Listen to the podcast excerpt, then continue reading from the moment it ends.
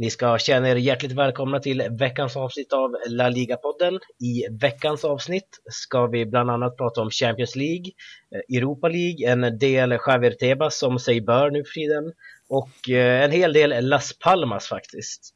Daniel Jakobsson heter jag och vid min sida finner vi Sam Saidi. Allt bra med dig Sam? Eh, tjena! Jo, det är bra. Det är bra. Nu är jag helt återställd. Vi som har, ni som har följt podden har ju, vet ju att jag har varit sjuk några veckor nu, men ja, nu är jag kry. Så att ja, det, härligt. det är alltid lika roligt att höra hur du mår Sam, verkligen. eh, med oss den här veckan har vi även Kristoffer Kviborg som gör sitt tredje inhopp i podden tror jag. Eh, hur är läget med dig Kristoffer? Du, det är bara fint. Uh, härligt att du hade koll på, uh, är det tre verkligen? Jag vet inte. Är det fyra? Nej, ja, kan, ja, tre eller fyra. Tre eller fyra. Ja, jag brukar ofta höfta där, liksom gissa lite. Men eh, tre, är allting bra med dig Kristoffer? Du, det är jättefint. Härligt. Nära en titel där också för AIK kanske, kanske hjälper lite grann här. Ja, nej, men det är klart att man uh, håller lite extra tummar för, för Gnaget. Uh, nu har ju resultaten gått, uh, gått med dem här, så vi får se vad som händer nu de sista två gångerna. Ja, spännande. Eh, det kanske vi kan lämna till allsvenska podden om det finns en sån, det vet jag inte. Eh, men här så ska vi snacka La Liga som sagt och eh, vi hoppar direkt på första programpunkten som numera är veckans fråga. Denna gång så har frågan blivit inskickad av Tobias Landström till laligapodden gmail.com. Sam. LaLiga-podden, gmail.com. Tack för den. Härligt. och där skickar ni in frågor och ämnen som ni tycker att vi ska ta upp. Eh, som sagt, denna fråga är inskickad av Tobias Landström och handlar om Barcelona och eh, Lionel Messi, för, eller framförallt de som är runt omkring honom. Eh, frågan lyder, hur påverkar Messis skada Neymar och Suarez? Får de båda mer plats och blir bättre eller tvärtom? Vad säger du Sam? Eh, både och skulle jag säga. Eh, delvis så tror jag att eh, nu får framförallt Neymar eh, lite större plats där han kan kanske vara den här, eh, kanske inte stora stjärnan på samma sätt men eh, att spelet kretsar lite mer kring honom. Eh, alla har ju på något vis underkastat sig Messi så det är klart att de begränsas av den anledningen även om jag tycker att de har ju kompletterat varandra på ett helt eh, formidabelt sätt. Eh, så det, det, är lite intressant att se hur Neymar eh, kommer axla det här, framförallt Neymar då. Eh, Suarez mm. tror jag inte påverkas lika mycket, hans speltyp. Eh, han är ju den speltypen som, ja det är klart han blir bättre om att Messi är med för att han får ju liksom mer bollar serverade. Men just Neymar tror jag kommer bli intressant att följa för att han är ju lite mer både målskytt, playmaker och liksom har lite den här stjärnstatusen på ett annat sätt. Så att, mm. ja. Ja, eh, vad, vad, säger du Kristoffer? Tror du att det blir någon skillnad för de här spelarna? Såklart att Messi saknas då, men får, tar de mer plats tror du? Eller blir det som att de, eh, de tappar en väldigt stor spelare runt sig? Alltså i det stora hela så är det såklart negativt att han är borta, men jag tror definitivt att båda får mer plats. Både, mm. både taktiskt och att de själva känner att de, de får en mer framträdande roll. Det blir ju en naturlig mm. följd av att en av världens bästa fotbollsspelare inte är med. Så jag tror definitivt också som, som Sam var inne på att det kanske är så att Neymar ändå blir den som vinner lite mer på det. Det känns som att han flackar omkring lite mer på banan, lite som Messi och, och att Suarez ändå har sin, sin fasta plats där centralt. Så, så tror jag att, att det är Neymar som blir, eh, blir den liraren som, och det såg vi ju i senaste matchen också mot Rayo, att uh, han får lite mm. mer utrymme och då blir han också bättre. Så det, mm. det är väl också en av få alltså, nackdelar med att ha en spelare som Messi, att kanske 90% av spelet ibland går via en sån spelare att man glömmer bort eh, övriga stjärnor. Och vi har också sett tidigare med just Messi att han har ju faktiskt inte gått speciellt bra ihop med rätt många ytterligare storstjärnor. Mm. Eh, som har varit, jag tycker i alla fall, intressant att följa tidigare. Så nu känns det väl ändå som att han går eh, väldigt, väldigt bra ihop med just Neymar och Suarez. Så, eh, ja. i, det, I det långa loppet så naturligtvis negativt för Barcelona som helhet, men jag tror att det kan absolut vara positivt för, för den här duon vi nämner nu. Mm. Fyra mål direkt också för Neymar här nu i helgen. Um, så det, det är väl kul för honom, antar jag. uh, om ingen annan har någonting att tillägga så tänkte jag att vi går vidare. Ja eller nej? Ja, är det bra? Det är bra. Ja, det känns som att det är bra. Ja, härligt. Men då hoppas vi att vi svarar på din fråga, Tobias Landström. Och som sagt, vill ni skicka in frågor och ämnen, gör det, det till eh, laligapodden gmail.com och markera i ämnesraden veckans fråga.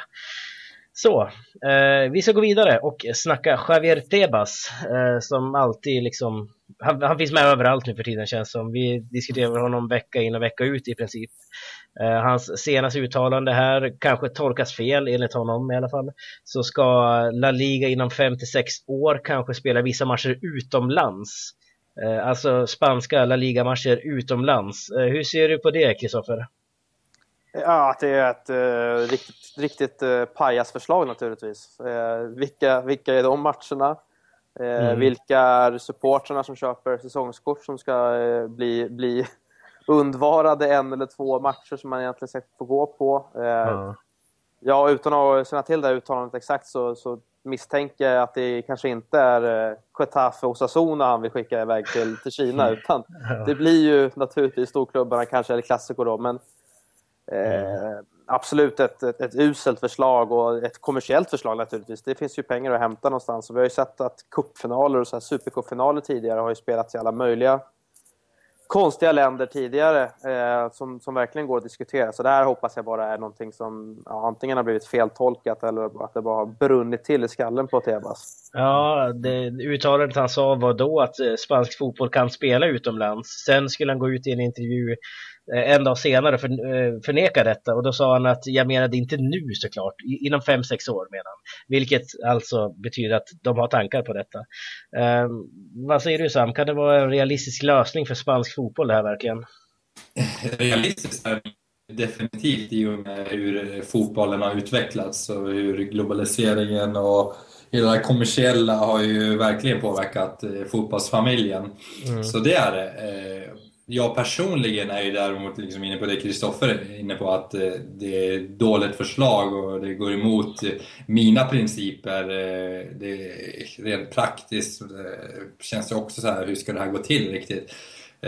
Men ja, om jag försöker vara någon slags, eller ha någon slags objektivitet så så förstår jag tanken någonstans. Det är så här, ja, det finns pengar att hämta, det finns fans, det här är ganska liksom, globala klubbar, framförallt Barcelona och Real Madrid, som har fans överallt. Eh, man har redan börjat sakta med TV-tider för att anpassa sig efter den asiatiska marknaden. Och att flytta en enstaka match, typ ett El Clasico, som man inte heller kan betrakta bara som en enstaka match i och för sig, eh, känns ganska realistiskt faktiskt och inte helt, ja, jag vet inte, eh, någon något taget ur luften. Mm. Men vad skulle det här innebära för spansk fotboll om man börjar slänga, vi säger Real Madrid mot Atletico Madrid och kör den i Peking exempelvis Kristoffer. Ja. Eh, vad, vad, skulle det betyda för spansk fotboll tror du i längden? Nej, alltså, det, alltså om man nu genomför idén så det är klart att det handlar om dels att man ska tjäna, tjäna pengar kortsiktigt men också att, att öka intresset för, för La Liga i ja, exempelvis då Kina. Eh, mm. Men jag tycker ändå att det hade varit helt fel väg att gå och sätta ett El Clasico eller ett Derby Madrileño i, i Peking. För att du får ju liksom inte glömma bort att vilka är det som i grund och botten utgör La Liga och spansk fotboll? Jo, men det är ju de spanska fotbollssupportrarna. Mm. Eh, så att det där blir ju helt skevt. Det är en helt annan grej om man lägger en en kanske spansk supercupfinal som är lite Kalle titel ändå. Det, ja, det må väl vara hänt. Lägg den då i, i Libyen eller Kina eller vad man nu vill spela. Uh, mm. Men att hålla på och blanda in ett ligaspel utomlands, nej, det tror jag inte en sekund på. Jag tror att det kommer skapa betydligt mera irritation på hemmaplan än uh, mm. en positiv energi det eventuellt skulle inbringa utomlands. Så det känns som att det där är rätt mycket att förlora på att göra en sån grej, tror jag i alla fall.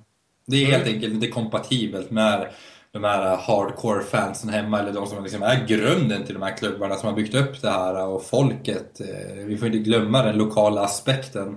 Det, det är ju väldigt viktigt och det är helt enkelt inte alltid kompatibelt med, med, den, med den moderna fotbollens utveckling. Mm. Härligt. Eh, vi går vidare och ska snacka lite kort här nu bara om månadens manager faktiskt. Eh, månadens spelare blev ju Nolito. Eh, det har vi presenterat sedan tidigare, tror jag att vi har gjort, men om inte mm. annat så vet ni det nu. Månadens manager tog lite längre tid att ut, utse och det blev i slutändan Villarreals manager Marcelinho. var det rätt Sam? Ja, det tycker jag väl. Vi har ju hyllat Villarreal. Vi skulle väl kunna, nu fick lite då, men även ge ett, eh, ja, jag vet inte, Berizzo ligger väl ganska bra till kan jag tycka. Mm. Speciellt med tanke på att de slog Villarreal nu också. Så att, eh, det är lite synd att Villarreal har nu två raka förluster, men visst har de förlorat förra också? Ja, det är bra. Eh, mot Levante där, så att det mm. kom väl lite olägligt, men Ja, men man får ju tänka på att det, det är inte oktober månad. Nej, exakt. Men det är någon slags bitter eftersmak. Ja. så att, men nej, helt klart. Jättebra val. Vi har aldrig gjort ett, ett grymt oktober. Eller september blir det. Mm, håller du också med om eh, det Kristoffer? Tycker du också att Marcelinho var välförtjänt av detta pris?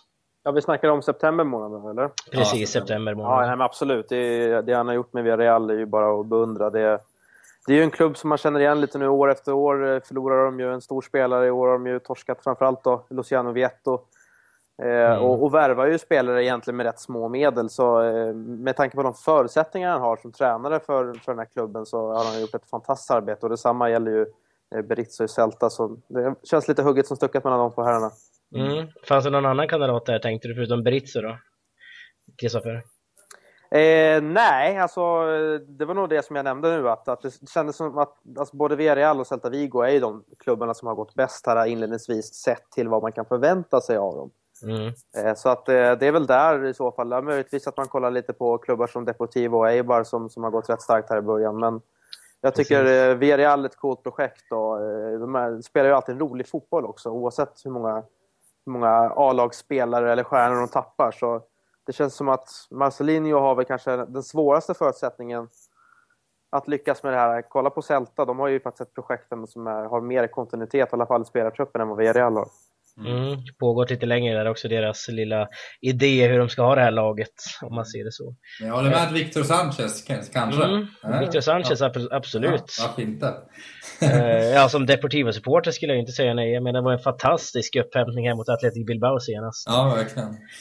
Sista 10, 0-2 till 2-2. Men det ska vi inte prata om nu faktiskt, tyvärr. Eh, vi ska sätta stopp för del 1 och när vi är tillbaka ska vi snacka Las Palmas.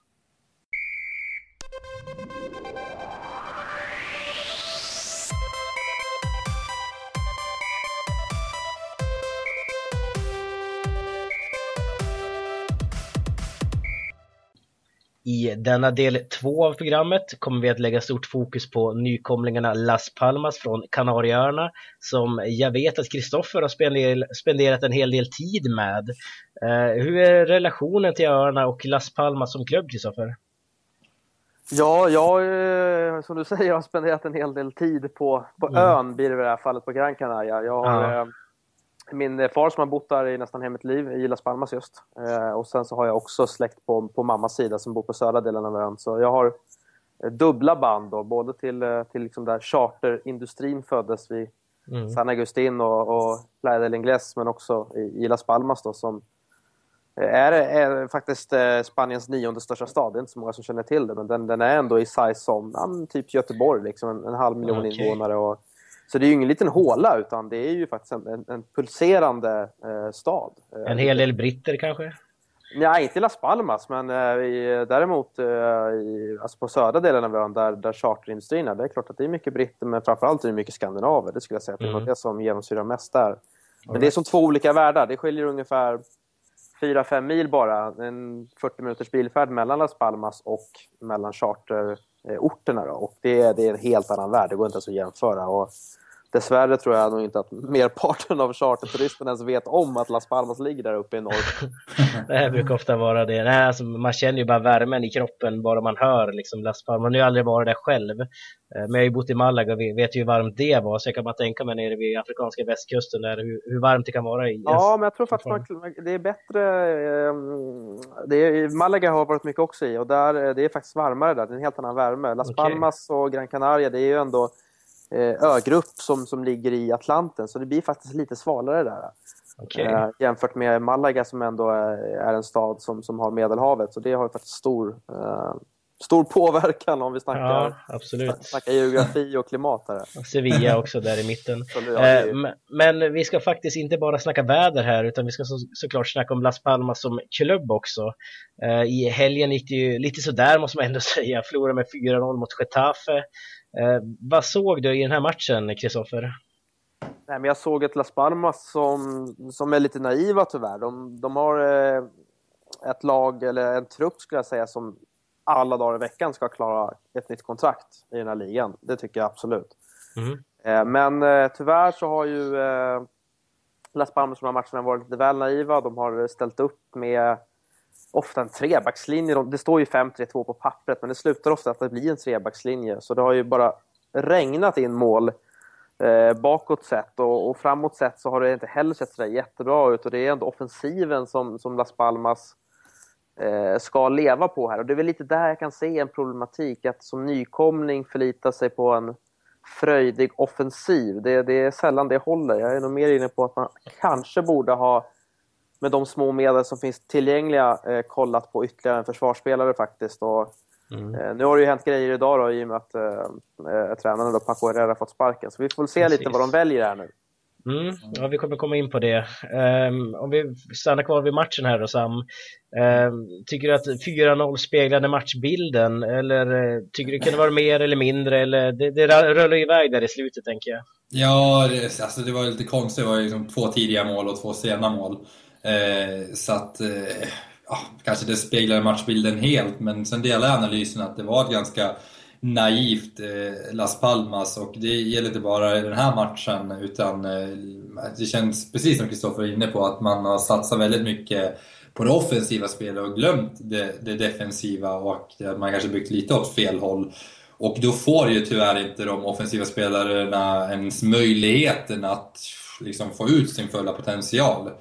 Eh, bygger man liksom som nykommen framförallt eh, ett stabilt försvarsspel, utgår lite därifrån, då tror jag spel som typ Jonathan Vera eh, kommer liksom leverera och få ut sin briljans eh, tätt, ja, mm. titt som tätt helt enkelt.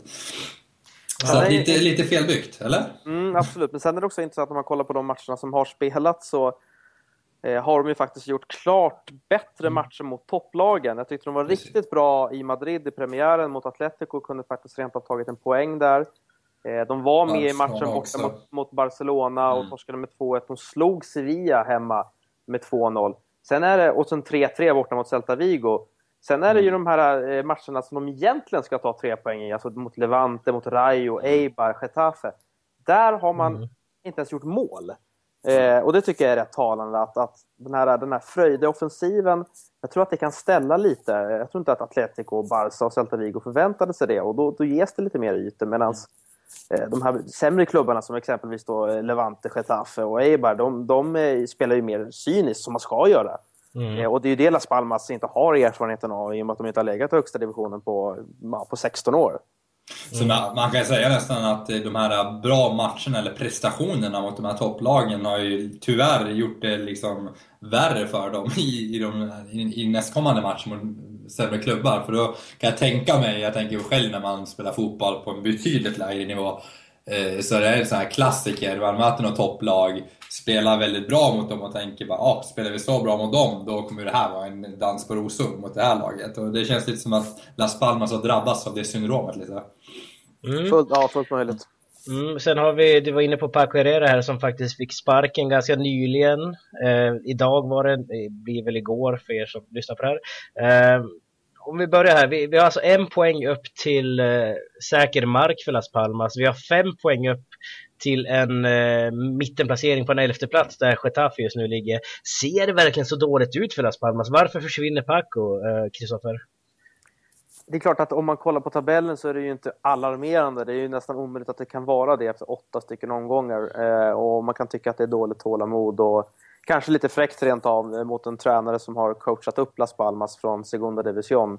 Mm. Eh, någonting som 20-25 pers har misslyckats med tidigare. Eh, men å andra sidan, ska man göra en förändring, är man helt övertygad om att man måste göra en förändring, då är det ju rätt att göra den tidigt och ge en ersättare eh, ja, helt enkelt rätt, rätt god tid på sig.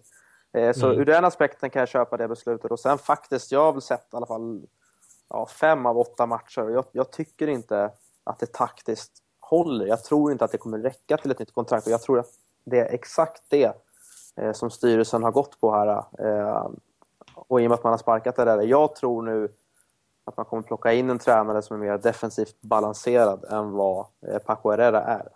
Mm. Eh, om vi jämför med Segundan då Sam. Eh, jag vet inte hur mycket du såg av Las Palmas i fjol. Jag kan ärligt säga att jag såg inte jättemycket. Mm. men om vi jämför med Las Palmas i Segundan. Varför fungerade det så bra i Segundan med Paco Herreras sätt att spela? Om vi jämför med det här. Det kanske känns som en väldigt obvious fråga men du får gärna mm. svara på den.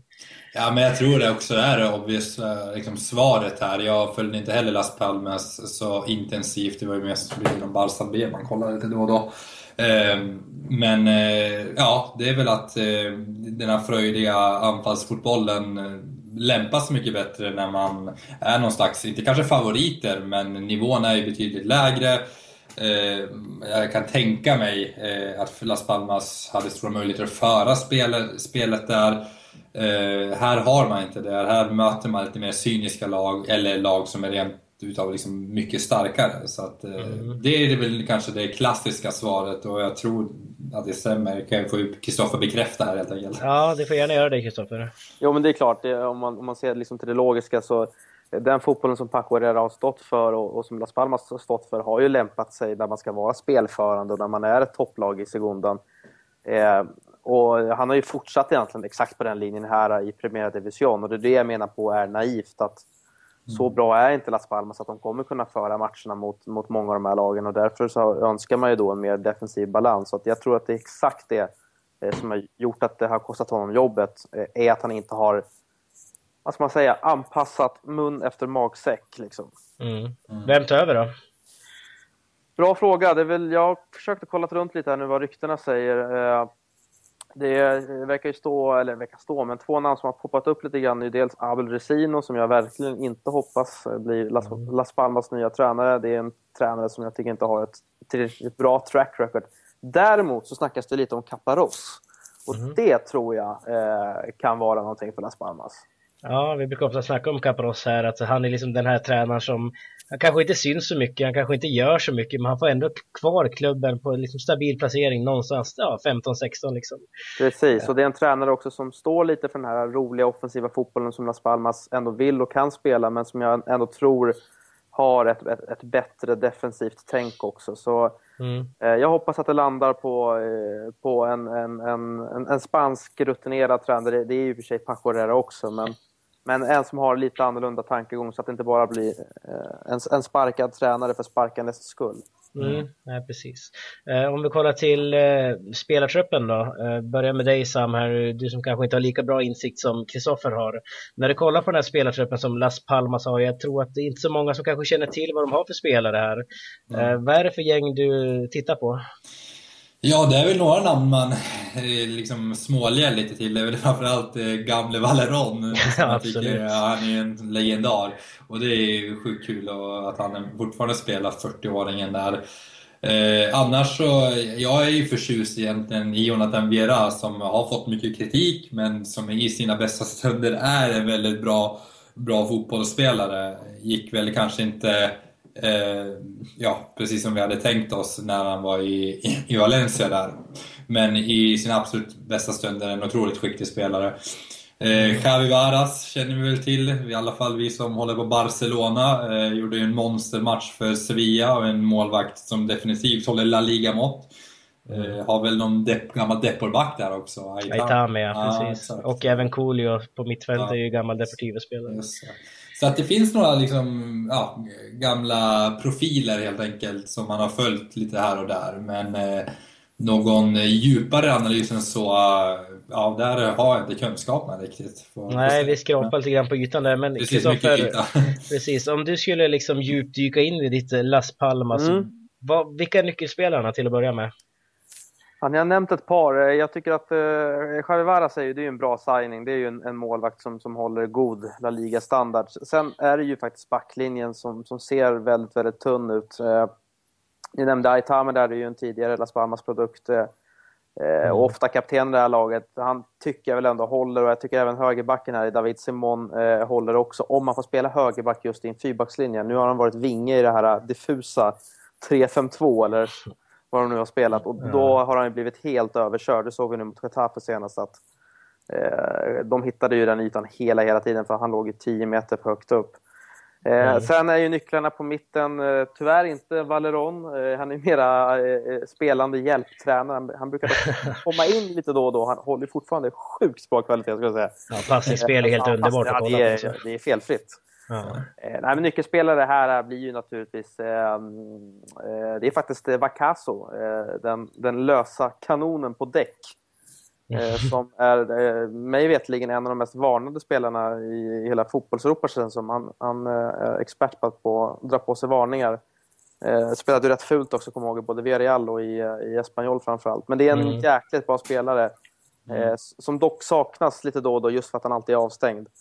Eh, men det är, det är eh, Ja, exakt. Det är framförallt offensivt sätt som, som poängen ska komma och eh, det är ju som jag nämnde Jonathan Vera som är tillbaka efter en misslyckad period i Belgien, i, i Standard Liège. Men den stora stjärnan är argentinaren Sergio Araujo, som var lysande i fjol i sekundan och som Las Palmas lyckades köpa loss för en väldigt, väldigt billig peng från Boca Juniors tack vare ett avtal då, där de hade första sving. Och Araujo hade exempelvis, vet jag, både Villarreal och Atletico de Madrid efter sig som var villiga att betala betydligt mer, men då hade ju då Las Palmas den här klausulen. Eh, mm. Så eh, det är Araujo framåt som ska göra det. Men eh, ja, jag skulle säga att en, en mittfältare och en försvarare till hade de ju inte, inte dött av att få in kan jag säga. Nej, härligt. Innan vi lämnar Las Palmas-delen så tänkte jag nu när du ändå är med Kristoffer, har du någon rolig anekdot om ditt Las Palmas som du vill delge eller vad, vad säger du? Oj. Eh... Det kan vara vad som helst. Det kan vara ja. någon assisterande eller ja. Det finns ju massa, massa profiler. Det är framförallt det här gamla Las Palmas som jag lärde känna när jag växte upp delvis på ön. Då gick jag ju, eh, på den tiden var det ju faktiskt eh, fotboll i högsta divisionen och då var det på en helt annan arena också. En arena mitten i stan som heter Stadio Insular och där eh, var det helt galet tryck minns jag. Så det är väl mer alltså, de matcherna där när mm. Las Palmas var ett jävligt coolt lag. och det är de ju fortfarande men det kanske ändrades lite när de bytte arena. Men annars så jag eh, minns i alla fall förra året eh, så såg jag Las Palmas Zaragoza under mm. vintern. En match som slutade 5-3, en av de bästa matcherna jag sett. Ja, eller de underhållande matcherna. Eh, där Las Palmas fick tre röda kort i samma Ja, visst var det sånt, ja. ja. det minns jag. Och ledde då med 4-2. Och Zaragoza naturligtvis pressade på dem med tre man mer och gör också 4-3. Men på avsparken så kontrar Las Palmas in 5 5-3 eh, med tre man mindre. Eh, och den stämningen det gav på läktaren det är bland det mest roliga jag sett eh, och har varit med om. Så det är sådana minne jag nog aldrig kommer glömma, att jag, att jag var på den sjuka matchen.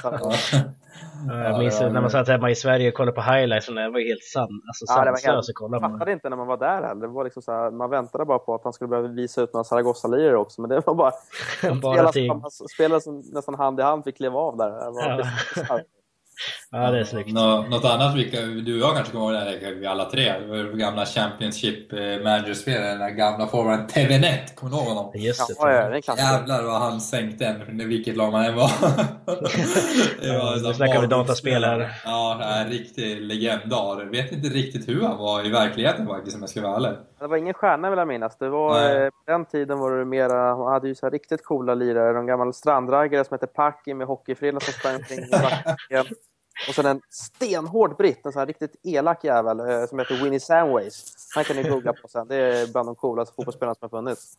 Ja, det måste vi göra. Eh, vi ska faktiskt sätta stopp för del två också. Tack för dina minnen och tankar, eh, Kristoffer. När vi är tillbaka ska vi snacka lite Europa.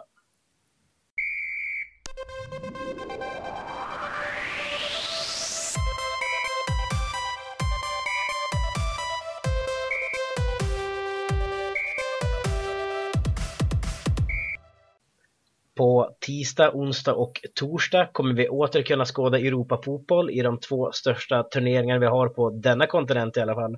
Eh, under tisdagskvällen så får vi bland annat se ett Barcelona gästa Bate Borisov i Vitryssland. Eh, hur går det för ditt Barcelona Sam och hur ser läget ut i gruppen för katalanerna? Eh, det ser väl väldigt bra ut egentligen.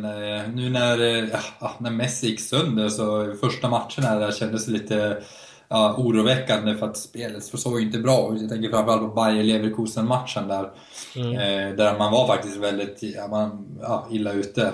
vände ju väldigt snabbt genom två mål från Suarez. så att det ser bra ut, men jag gillar inte de här matcherna ute i öst kan bli lite kyligare. Det är lite en omställning så att ehm, ja, vi får se hur det går för, för Barcelona. Men det är klart det ska vara tre poäng på pappret och nu när Neymar kommer från en väldigt bra helg ehm, så ser det bra ut. Mm. Håller du med Kristoffer? Ja, nej, det gör det. det. är klart att de kommer lösa den där gruppen. Sen får vi se med hur stor marginal helt enkelt. Ja, precis. Om i matchen imorgon då, eller idag när det här släpps, vad tror du om den? Bate borta? Eh, nej, men att det är väl den där klassiska, eh, alltid tufft att åka till de här gamla öststatsnationerna och det är kallt säkert och jävligt ja. och uh, ingen färg och skit. Och, men, uh, ingen färg? men det, är alltid, det är alltid grått, det är lite som att åka till England, det är färg Ja, det är sant. Det är lite tugg på England också. Nej, men uh, det är klart att de kommer vinna den matchen. Eh, det har jag svårt att se att de inte skulle göra. Och de har ju ändå redan tappat poäng i den här gruppen så att eh, de skulle må bra av en tre poäng och det är exakt det de kommer ta också. Mm, härligt. Eh, om vi kollar till ett annat lag som är med i Champions från den spanska sidan så har vi ju ett lag som kanske är lite mer utsatt och det är ju Sevilla. Man har tagit tre poäng efter två matcher. Man möter nu Manchester City borta. Hur viktig är den här matchen för Sevilla, Sam? Ja, det vi var inne på det förra veckan med Jens tror jag. Eh, förra, förra. Ja, förra, förra blir det. Mm. Att eh, det här är ju två nyckelmatcher. Lyckas man komma ut liksom från de här, jag tror de möter City två gånger nu. Ja, precis. Så, så ser det ju väldigt bra ut. Så jag tror det här är två avgörande matcher. Lyckas Sevilla komma ut med fyra poäng då, då ser det oerhört bra ut. Så det är väldigt viktiga matcher. Mm, matchen spelas nu på onsdag och Manchester City borta. Um, vad tror du om det, Kristoffer? Ja, det blir ju väldigt, väldigt svår match. Det känns som att det tyvärr för Sevillas del kan, eh, kan vänta kanske noll eller ja, en poäng på de här två matcherna. Eh, och då är frågan om det räcker faktiskt. Så eh, jag tror definitivt inte att de tar någon poäng i England. Jag tycker Manchester City när de väl vill är ett av världens bästa klubblag. Så den matchen blir svår. Kanske att man kan kanalisera lite energi från den fantastiska hemmapublik i returen däremot. Eh, mm. Så det är nog där, eh, i en drömvärld så tar de ju tre poäng här på de här två matcherna, men jag tror snarare att det blir noll eller en. Mm, tar de sig vidare då, tror du, i slutändan? Nej, jag tror att de blir trea i gruppen. Jag tror att uh, både Juventus och City har för mycket kvalitet. Så att Sevilla får eventuellt rikta in sig på tredjeplatsen. Mm. Och det gillar de ju, får de ju gå till Europa League-final igen. Precis, kan de ju hoppa in i Champions League nästa år igen då, på grund av det. Exakt. Eller tack vare det såklart. Um, vi fortsätter, vi hoppar förbi, det är ju så många lag, det är fem lag i, från Spanien med i Champions League nu för tiden. Uh, om vi kollar på nästa lag då, Atletico Madrid i grupp C. Man har också uh, en seger, en förlust, förlorade mot Benfica hemma senast, lite oväntat. Möter nu kazakstanska Astana hemma. Eh, det måste bli en munsbit va Sam? Ja, det måste bli. Alltså det, det, det, det måste verkligen bli en munsbit och det måste bli tre poäng framförallt. Eh, annars så bjuder man in Galatasaray som kanske kan göra något liknande som de gjorde när de snuvade Juventus på en avancemang för något år sedan. Eh, så att det kommer vara också en nyckelmatch, men jag tror de kommer ja, lyckas ta tre poäng där. Mm, samma fråga till dig Kristoffer. Ja, nej, jag tror också att eh, ett bra spel, om man nu gillar att lira på fotboll, är att spela på Atletico här hemma mot Astana. Astana i och för sig eh, en pinne här mot Galatasaray, men det är samma här som jag sa, att, att City när de, när de vill kan vara ett av världens bästa klubbar. Jag tycker det gäller samma för Atletico. När de får ihop alla bitar och de är sådär sjukt taggade som bara Atletico kan bli, då, mm. då är en av de svåraste klubbarna att möta. Så kan de hitta lite av den energin så ska de vinna den här matchen alla dagar i veckan. Mm, precis, jag tror att vi alla, i alla fall jag tror att Atletico tar sig vidare, men jag antar att ni också kanske tror det någonstans. Det tror jag. Mm. Eh, om vi kollar på grupp A då, eh, med Real Madrid, PSG, Malmö och Shakhtar så har vi en stor match på onsdag mellan PSG och Real Madrid. Hur går det för ditt, eh, du håller ju på, både på Las Palmas men även Real Madrid, Kristoffer? Mm, ja, absolut. Eh, som vanligt en hel del skador i Real Madrid, men eh, det här är väl en match som, som jag tycker luktar kryss lång, lång, lång väg till och med. Eh, och det är mm. ju, med tanke på hur gruppen ser ut, också ett väldigt bra resultat för både Real Madrid och PSG. Så, eh, jag är beredd att sätta allting nästan jag äger och har på att den här matchen slutar 0-0 eller 1-1. Kristoffer alltså, kan tippa allt han har här. Vad säger du Sam? Skulle du kunna göra samma? ja, alltså jag håller med. Jag skulle kanske inte tippa allt jag har på det, men eh, definitivt så luktar det här 0-0 eller 1-1 eller 2-2 eller kryss överhuvudtaget. För att, eh, ja, det, jag tror de kommer nöja sig med ett kryss på båda två. Att, mm, hur har det sett ut för Real Madrid hittills så tycker du, i Champions League? Ja, ganska förväntat. Eh, jag tycker Real Madrid, eh, ja, har gjort exakt det har förväntat oss. kanske gjorde en riktigt bra match mot Malmö faktiskt. Man kan säga att det är en stor klasskillnad eh, bara på pappret, men det var verkligen det också på planen och det, det behöver inte alltid hänga ihop. Men eh, de gjorde en riktigt, riktigt bra match och det tempot de hade där, det, det gjorde det extra svårt. Så att det, Champions League har de verkligen levererat i. Var du på plats Kristoffer och kollade på den matchen? Ja, men det var jag. Eh, mm. Och eh, alltid svårare att göra en analys dock. Eh, framförallt när man ser från kortsida, det är ingenting jag är större fan av. Eh, och sen mm. hade jag kanske druckit någon öl också. Men eh, Som en äkta ultras. Av det jag minns så, så hade väl Malmö bollen typ två gånger på 90 minuter. Så det kändes som att de Real Madrid då använde exakt den mängd av energi som behövdes för att vinna den här matchen säkert. Och det var ju precis det som skedde. Mm. Eh, vi ska skutta vidare till den sista gruppen där vi har ett spanskt lag med, i grupp H. Där vi hittar Zenit, Valencia, Gent och eh, Lyon. Ursäkta uttalen där på Gent, jag vet inte, Gent, ja vi säger Gent för att det är enkelt. Eh, man möter Valencia nu i morgon, eller slash idag. Eh, hur går det Sam, hemma på Mestalla? Eh, hemma på Messiah så blir en seger. Det bör det bli. Eh, det är väl den korta analysen. Kommer från en bra helg nu också och jag väntar ju liksom lite att Valencia nu ska komma igång på allvar. Ja, förlust hemma mot Zenit senast, Kristoffer. Mm. Um, hur, hur går det här mot Gent för Valencia? Ja, men det är samma här. Det är en match som absolut ska vinna och det är mer upp till dem själva än vad Gent tittar på. Så med tanke på att Valencia redan har torskat en match mot Zenit så har de ju inte råd att torska en till eller ens tappa poäng i den här hemmamatchen. Eh, utan det blir definitivt seger. Så allt ni har vunnit på krysset mellan PSG och Real kan ni lassa in på den här matchen sen. eh, ta, tar man sig vidare då? Eh, ja, men det däremot kanske är lite svårare för att nu är det ju ändå bort, eh, bortamatcher här också som gäller Eh, framförallt mot Zenit som vi vet är ruskigt starka på, hemma i Ryssland. Mm. Eh, så eh, det känns ju som att eh, det kan vara så att Zenit faktiskt leder den här gruppen och sen i sista omgången är det Valencia-Lyon. Den känns avgörande. Mm, härligt. Vi eh, går vidare och ska snacka lite Europa League där vi faktiskt har två lag med. Eh, Villarreal är ju fortfarande med i turneringen och Athletic Club, eller Athletic Bilbao som man säger här i Sverige, är ju fortfarande kvar i turneringen. Det är i och för sig väldigt konstigt om de hade åkt ut med tanke på att det bara är gruppspel fortfarande. Mm. Men om vi kollar på grupp E då, där vi har Rapid Wien, Victoria Pilsen, Villarreal och Dynamo Minsk. Där har vi Villarreal mot Dynamo Minsk hemma nu. Hur går det Kristoffer? Samma där, vi fortsätter på, på ettan där. Det fattar ju alla att det är klasskillnad mellan Villarreal och, och eh, Dynamo Minsk. Sen är det bara frågan hur, hur inställningen är inför den här matchen. Jag tycker ju ändå mm. att Europa League eh, har fått ett, ett mycket bättre anseende nu när, när Europa League-vinnaren eh, också går till Champions League. Och en riktigt, riktigt, riktigt bra eh, säsong för Villarreal kan ju faktiskt innebära att de går långt i Europa League. Så Mm. Eh, det är ju en av de klubbarna jag absolut tycker ska lägga resurser och tid på att, eh, att försöka gå till en final faktiskt. Ja, eh, det har ju varit lite snack om här VRL att de kanske ska satsa mer på ligan. Man kanske inte har spelat med exakt bästa lag i varje match här i Europa League, även om typ Leo Baptista och Soldado startat nu senast här mot Victoria Pilsen. Men vad, vad säger du Sam? Ska VRL lägga allt krut på det här och ska man ta sig vidare ur den här gruppen?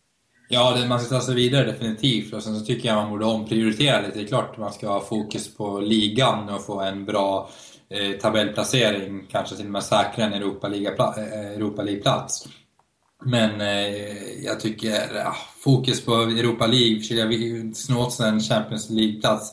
via den vägen, det känns ju inte liksom orealistiskt. Och det är ju, vore ju det största de kunde göra sett till realist, hur realistiskt det ser ut. Mm. Så att, ja, ja. Omprioritering, om det stämmer det du säger. ja, precis. Uh, Athletic Bilbao då. Vi har spelat två matcher där också såklart. Uh, Partizan, AZ och Augsburg som jag antar att du Kristoffer har ganska bra på, koll på framförallt.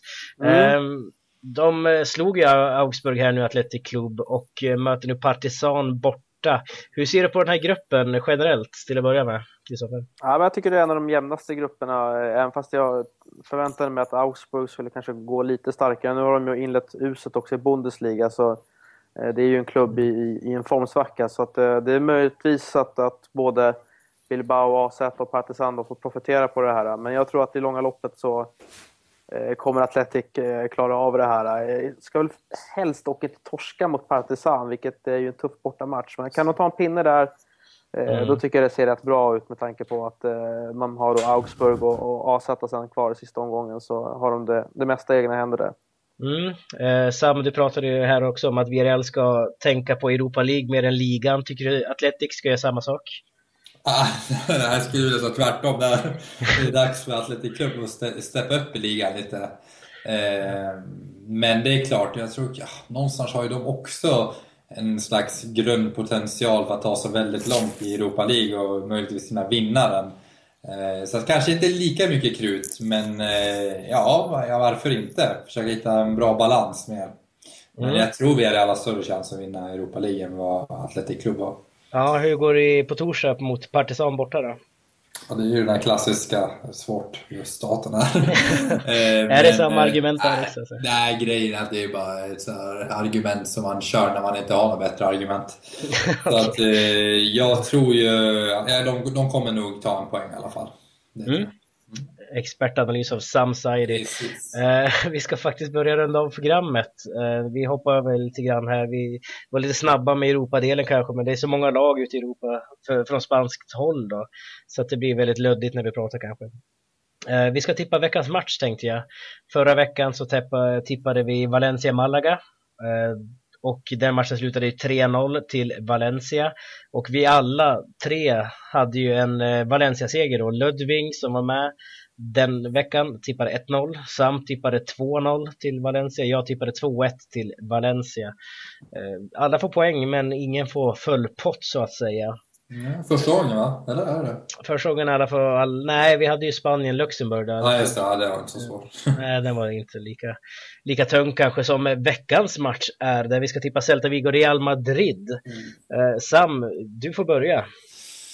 Oj, eh, jag tror att eh, Celta Vigos smekmånad ah, kommer kanske, eller smekmånad, smek, eh, vad ska man säga? Jo men småmånad kan vi kalla det. Mm. Jag tror Real Madrid kommer eh, vara vaksamma och in, med tanke på att Barcelona föll där. Celta Vigo har börjat väldigt starkt den här säsongen. Och det gör att Madrid kommer komma dit väldigt fokuserade, nästan extra fokuserade och eh, ta med sig alla tre poäng faktiskt. Jag tror på en 0-2 seger. Eller 1-2. 1-2.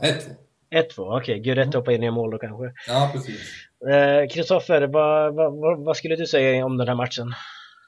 Eh, ja, att man först och främst ska ha med sig PSG-matchen, eh, se lite vad som händer där. Det är ju ändå en, en trupp som har haft en hel del skadebekymmer så eh, mm. förhoppningsvis då ur Real Madrid-perspektiv så tappar de inga fler spelare där mot PSG. Eh, sen tror jag, exakt som du sa Sam, att, att eh, man har nog i åtanke vad som hände med Barcelona här eh, och har nog lärt sig och sett mycket på, eh, av den matchen. Eh, och är det någonting Benitez ändå är bra på och vass på så är det ju att, att vara där taktiskt sluga eh, i sitt beslutstagande. Så jag tror att det kan bli inte alls en målrik tillställning som en del kan tro i och med att de här två klubbarna har gjort mest mål av alla i ligaspelet utan jag tror att det här blir en uddamålshistoria och att Real Madrid då eh, kommer vinna den här matchen med 1-0. 1-0. Eh, jag tippar Celta Vigo 2, Real Madrid 2. Jag tror det blir oavgjort här och många mål faktiskt som Kristoffer inte tror på. Då.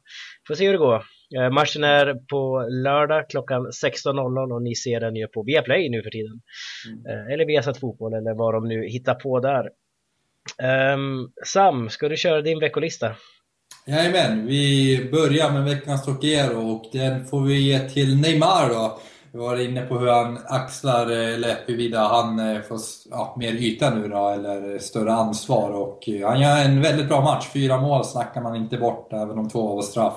Så mm. att Neymar, veckans Tokiero. Mm. Veckans Faber? Eh, veckans Faber har jag valt att ge till David Moyes faktiskt. Jag är väldigt besviken på Moyes. Eh, inte bara för tabelläge, det ser ju inte bra ut. Jag börjar väldigt, väldigt svagt. Eh, Utan även för att han är skotte, eller hur? Ja, det också. Nej, men, men framförallt att med den spelartruppen han har, det är väldigt bra spelare där som eh, han inte får ut någonting av riktigt. Och jag, jag hade förväntat mig mer. Det hänger inte bara ihop med liksom, formen nu, utan det är lite med hur han avslutade förra säsongen också. Att, eh, det känns som att han har ingen idé. Det känns, som att det saknas en vision någonstans. Eh, och jag vet inte hur de resonerar där i Basken eller i Sociedad. För att någonting måste göras. Mm. Veckans Tokiero, alltså Neymar, veckans Faber, David Moyes. Kan du köpa Precis. listan, Kristoffer? Ja, absolut. Det tyckte jag lät som kloka val. Mm, härligt. Uh, innan vi avslutar så ska vi... Ja, Sam, du kan köra det förresten. Vadå för något? Presentera vår hemsida här. Ja, just det. laligapodden.com SE. .se. Sjukt, hur kan jag glömma varje gång? Ja. Laligaboden.se, den är direkt knuten till svenska fans. men det är lite enklare att se, eller hitta de gamla avsnitten eller ja, bara allmänt. Eh, arkiv och så vidare. Arkiv och så vidare. Så det är ja. värt att besöka om ni vill eh, kika tillbaka eller någonting. Mm, och, och glöm inte att mejla frågan. Exakt. Eh, glöm inte att mejla era frågor och ämnen till laligapodden gmail.com. Härligt, men du, tack så jättemycket för att du var med denna vecka Kristoffer. Det var så lite så. Och tack till dig också Sam, vi hörs nästa vecka. Men ha det bra, hej då! Hej då!